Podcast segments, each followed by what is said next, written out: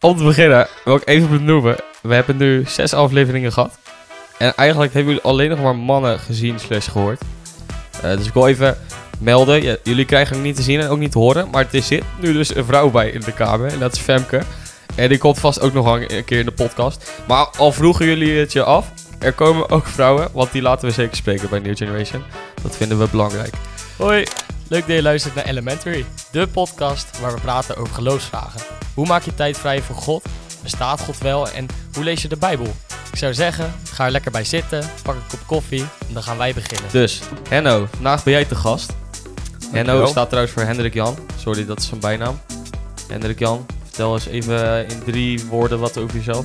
Hendrik Jan, 25 jaar oud, woon in Schoonhoven. Dat zijn geen drie woorden. Nou ja, Hendrik Jan Verstoep. Ja, dat zijn drie woorden, toch? Dat zijn, ja, dat zijn de Ja, als je drie woorden wil, kan je er drie krijgen. Hendrik Jan Verstoen. Mooi. Vandaag gaan we het hebben over eh, eh, boos zijn op God. Eh, eigenlijk de vraag compleet, mag je boos zijn op God? David, wat, eh, wat denk jij erover?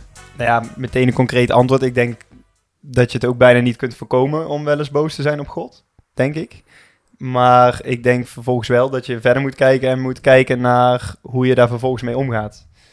Maar in ieder geval vanuit mij, ehm, het feit dat hij het totaal overzicht heeft over ons leven en wij zelf niet. Ik denk dat dat er automatisch toe gaat leiden dat je in situaties terechtkomt waarbij je gewoon niet begrijpt waarom je iets overkomt of waarom je iets meemaakt of waarom iets gebeurt op een bepaalde manier. En God weet dat wel. En ik denk ook juist dat als je een relatie hebt met, men, met hem, eh, dat hij juist, omdat dat zo'n passie misschien voor je is of je zo close met hem bent, dat er juist dan wel eens frictie kan ontstaan en je wel boos kan worden. Dus ik denk wel dat je boos kan worden op God, ja. Het is ook logisch, toch? Als je, als je relatie hebt met iemand. Denk dat met iedereen met wie je, of nou een familie is of eh, eh, echt een eh, liefdesrelatie, als je, of met goede vrienden, heb je altijd wel eens ehm, een meningsverschil. En boos zijn kan, ligt denk ik een beetje aan hoe je communiceert. Maar kan, ik, ja, ja. ik denk dat het heel logisch is ook als je, als je wel eens boos bent op iemand. Dat denk ik ook wel. En al helemaal als je naar God kijkt. Kijk, eh, tuurlijk, je, je hebt emoties, die heb je ook van hem gekregen. En ik denk dat je daarin ook zeker je mag, mag uiten. Alleen net zoals, zoals jij het eigenlijk zegt met de andere relaties, gaat het er dan ook om hoe ga je ermee om? En dat je er rekening mee houdt dat, dat er ook nog een andere kant is, zeg maar. Ik denk ook dat ehm, God heel goed begrijpt waarom we boos zijn. De vraag is vervolgens wel of hij het ik denk niet dat hij het verdient dat we boos op hem zijn, maar wel dat hij begrijpt misschien waarom we boos zijn. Omdat hij, ons kan, omdat hij zich kan voorstellen dat we situaties meemaken in ons leven die nou eenmaal lastig zijn of die ons boos maken, denk ik. En heeft dat eh, boos zijn op God dan denk je ook invloed op hem? Goeie vraag. Ik, ik, denk, ik denk persoonlijk, eh, omdat hij het begrijpt, denk ik niet dat het invloed heeft. Ik denk niet dat, eh, dat we geloven in een God die je bijvoorbeeld zou, zou afstraffen of eh, iets in die richting omdat je een keer boos bent. Ehm, ik denk dat dat een beetje ook misschien wel het beeld is wat we er soms al heel gauw van maken. Dat als je boos wordt, dat je dan waarschijnlijk een reactie terugkrijgt en dat dat niet altijd een positieve reactie is. Maar ik denk dat dat bij God wel heel anders is, omdat hij zo goed begrijpt hoe we ons kunnen voelen, dat hij niet eh, daar boos bijvoorbeeld op terug gaat reageren. De, ik op zich, ik, het is misschien lastig om voor God te praten. Maar ik denk wel dat het, als iemand wel eens boos op jou is, terwijl je weet dat jij het niet fout hebt gedaan, Ja. dan kan je je soort wel eens een beetje machteloos voelen of zo. Of heel, eh, je snapt toch dat ik het niet zo bedoeld heb, of ik heb dit toch niet gedaan. Ik denk dat dat, kijk, ik weet niet hè, hoe, hoe God dat voelt of ervaart, maar dat Ja. Eh, lijkt me wel lastig in zijn positie dan. Omdat we, denk ik, zelf heel vaak dingen doen en dan zien we onze eigen fout niet in, bijvoorbeeld. En dan zijn we boos op God. En als je dan eh, drie, vier jaar later terug zou kijken, heb je zoiets van... Oh, ik was eigenlijk degene die misschien wat doms deed. En misschien had ik het anders moeten doen. En in die tijd was je dan eh, boos op God. Terwijl dat niet zijn schuld was. Ja, Dus precies. op die manier denk ik dat het voor God misschien best wel lastig en frustrerend kan zijn. Omdat we misschien heel vaak boos over hem praten, maar niet soms ook tegen hem zeggen.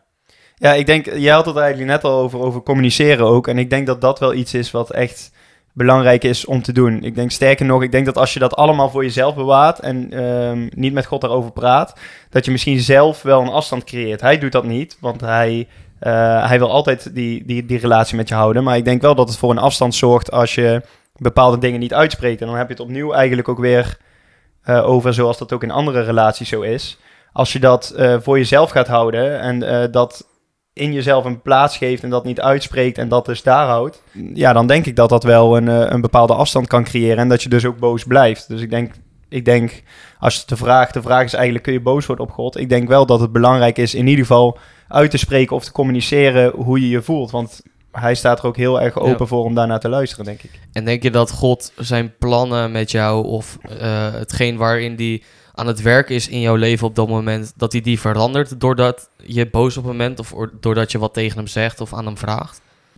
Ja, dat is, dat, is, dat is wel een moeilijke vraag. Ik denk dat het... eh, ja, ik kan dat niet voor, voor God invullen. Nee. Dat, eh, dat is wel lastig. Maar ik denk, ik denk wel dat je misschien ehm, op basis van hoe je reageert door, door andere dingen eerst misschien wel heen moet voordat je weer verder komt of terug bent bij waar, eh, waar hij met je naartoe wil. Maar dat is ook iets wat je samen doet met God. Zelfs als, als je boosheid ervoor zorgt dat de dingen misschien, ehm, ja, niet, ik wil niet zeggen vertraging oplopen, maar even anders gaan, dan heeft hij ook dat had hij al voorzien. Dus dat, eh, ook dat is iets wat je samen doet, nooit alleen, denk ik. Nou, wat ik denk, en wat, ehm, wat ik ook wel zelf een keer heb meegemaakt, is dat je soms, als ik dan over mezelf heb, ik ben best wel iemand die gewoon altijd zoiets heeft van eh, niet zeiken, gewoon doorgaan. En ehm, daarmee kon ik in mijn relatie met God best wel eens mijn eigen emoties aan de kant zetten. Dat ik dacht van, eh, nou, weet je wel, niet te veel aandacht aan geven, gewoon doorgaan. En ik heb het een keer gehad dat ik in de auto zat en ik was, ik was boos en gefrustreerd. Niet per se op God, maar gewoon op heel veel eh, dingen om me heen. En toen had ik ook zoiets tegen mezelf van... eh, en, en dus tegen God van nou, eh, weet je wel, ik wil gewoon doorgaan, hup, dat maakt me allemaal niet zoveel uit. Dus niet per se boosheid op God, maar toen ervaarde ik heel sterk dat God tegen mij zei van, ik vind jouw emoties ook belangrijk. Dus toen had ik echt zoiets van, ik, ik, was even, ik was even helemaal van de leg, omdat ik dacht van, ja, ik wil juist gewoon eh, mijn dingen doen voor Gods koninkrijk en ik wil gewoon doorgaan en niet te veel energie besteden ook aan, aan e- negatieve emoties. En ja, toen zei God echt tegen me van, joh, dat vind ik juist ook belangrijk. Dus dat was voor Ja. mij wel even een leermomentje dat ik dacht van, eh, ja, dan kan ik wel zo, eh, zo lekker doorgaan en, en mijn ding doen. Maar ja, als God dat dus belangrijk vindt, ja, dan mag ik ook weten dat als ik iets, een vraag heb of een boosheid of iets heb richting God, dat ik dat ook naar God toe uit kan spreken van, nou ja, ik snap het gewoon niet. En, Ja. en dat is wel iets wat ik denk afgelopen eh, jaren, ik weet niet hoe wanneer ik dat geleerd heb, maar dat heb ik op een gegeven moment dus ervaren. En ook, eh, ja, er staan ook wel genoeg bijbelteksten, weet je wel, in de Bijbel van dat je boos mag worden, eh, maar niet moet zondigen, weet je wel. Dus Mhm. ik denk dat het heel veel mensen. ehm, God is heel groot, maar God is ook heel echt. En die relatie is ook heel echt. Dus het zou raar zijn als je alleen maar ehm, de mooie. Het moet geen Instagram-relatie zijn met God, weet Ja. je wel. Van alleen maar mooie momenten en mooie plaatjes. Dus ik weet eigenlijk wel zeker dat je boos mag zijn op God. Maar dat je het ook dan op een goede manier met hem moet bespreken. Ja. Hij heeft je ook niet voor niks die emoties gegeven natuurlijk. Nee. Nee, Ja. precies. En ik denk dat het ook wel ehm, eh, dat het belangrijk is ook echt om dat uit te spreken. Als je bijvoorbeeld ook kijkt, dat, dat haakt misschien wel een beetje op aan in de psalmen. Dat is een boek, eh, boek in de Bijbel. Eh, Psalm 44, 12 is het volgens mij. Daar staat ook dat God je hart al kent. Dus hij weet ook al van je emoties af. Je kunt hem daarmee niet verrassen. Eh, dus om dat dan toch voor jezelf te houden, dat is iets denk ik dat je vooral niet moet doen. En het gewoon moet eh, blijven delen met hem, blijven uitspreken met hem. Ik zag laatst bekend spreken, dat was wel leuk wat hij zei. Hij zei, als je je gewoon even rot voelt en niet, niet voelt alsof je tot God wil bidden, vertel het dan aan God. Terwijl eigenlijk kan je dat misschien als, het, als hetzelfde zien, maar je mag ook wel eens gewoon eventjes, eventjes vertellen. Dus niet per se dat het gebed is, maar gewoon eens uitleggen van wat frustreert me nou of waarom ben ik nou precies boos. En hij begrijpt dat al en hij weet dat al. Maar het is dan ook meer voor jezelf en voor je relatie met hem dat je, ehm, dat je het op dat moment kwijt kan. Ik denk dat dat ook iets met, je, met jezelf doet. En ehm, ja, boos zijn ben je vaak waarschijnlijk in de situaties die je niet goed begrijpt of die je moeilijk vindt. Maar tegelijkertijd mag je ook onthouden dat dat juist de, de momenten zijn in je leven waarmee je die relatie ook vormt en nog sterker maakt. Hm. Eh, we hebben het er al wel eens eerder over gehad. Mooie momenten in relaties zijn natuurlijk mooi. Dat geldt ook voor de relaties die we hier hebben, misschien met vrienden, familie, partners. Maar op de momenten dat het zwaar is, weet je wat je aan elkaar hebt en eh, kom je daar uiteindelijk sterker uit. En met God, eh, met God werkt dat ook zo, denk ik. Ik denk dat dat echt ten, ten goede komt van je relatie met hem. Ja, dus je kan het best wel vergelijken met een menselijke relatie. dat, dat werkt gewoon met emoties. En je spreekt het gewoon naar elkaar uit. Ook al weet de ander het waarschijnlijk al. Zoals mijn moeder vaak genoeg aan mij ziet. Dat ik, dat er, niet, dat er niet lekker bij loop. Dat ik zagrijnig ben of zo. Maar het is ook goed dat ik haar dan inderdaad vertel wat, er speelt. eh, wat er die dag is gebeurd of wat dan ook. Eh, dus daar kan je het wel mee vergelijken, zeggen jullie. Ja, ik denk ook dat je, als je bijvoorbeeld een echt een goede vriendschap hebt, ehm, dat is een goede vriendschap omdat die dingen benoemd worden. Dus een relatie met God ehm, wordt ook alleen maar mooier als je juist ook echt alles van je emoties blijft delen. Dus als je zoiets hebt van, eh, wat jij net zegt, gewoon ook gewoon niet alleen echt gebidden, bidden, maar ook gewoon op je werk bijvoorbeeld, als je iets meemaakt wat je of heel mooi vindt of juist totaal niet, dat je ook gewoon met God praat. En, eh, want in een vriendschap ga ik ook niet, ik ga jou niet elke week een brief schrijven of zo, toch? Tenminste, ja, ik wil best doen als jij dat leuk vindt. Ja, Maar ehm, het is meer van als ik bijvoorbeeld eh, als iemand iets georganiseerd heeft, dan ga ik niet een soort van officieel tegen hem zeggen dat ik trots op hem ben. Maar dan stuur je of een appje, weet je, of je gaat even naar iemand toe van hé, hey, lekker geregeld en, eh, en dat. En ik denk dat die relatie met God ook echt heel interessant kan worden als je gewoon alles wat je eh, meemaakt, wat je ook gewoon in een normaal gesprek, als je met iemand een koffietje doet, zou vertellen, als je dat soort dingen ook naar God vertelt. Het hoeft niet altijd zo formeel. Nee, en dan wordt het ook steeds makkelijker, de- denk ik, en vind ik zelf, om ook je vragen gewoon bij God neer te leggen en het ook lekker daar te laten. Dus ik weet de tekst niet uit mijn hoofd, maar dat is 1 Petrus 5 vers 7 uit mijn hoofd. Maar ik weet niet. Van werp al uw zorgen op God, weet je wel. En dat vind ik wel een mooi beeld van als je het echt weggooit, dan is het ook niet meer bij jou. Dus als je die boosheid hebt, gooi het naar God toe. En ga er niet zelf meer weer mee aan de gang, weet je wel. Dus als je boos bent, eh, nou, leg ik heel vaak iets bij God neer. En als ik merk dat het weer bij mij naar boven komt, dan zeg ik van, nou, het is voor u, eh, heer. Ik, Hm. ik hoef er zelf niet meer over na te denken. Dus eh, ja, ik vind dat wel, wel heel nice. En voor mij werkt het ook heel goed. En denken jullie dat eh, God wel eens, wel eens boos is op ons? Eh, Teleurgesteld.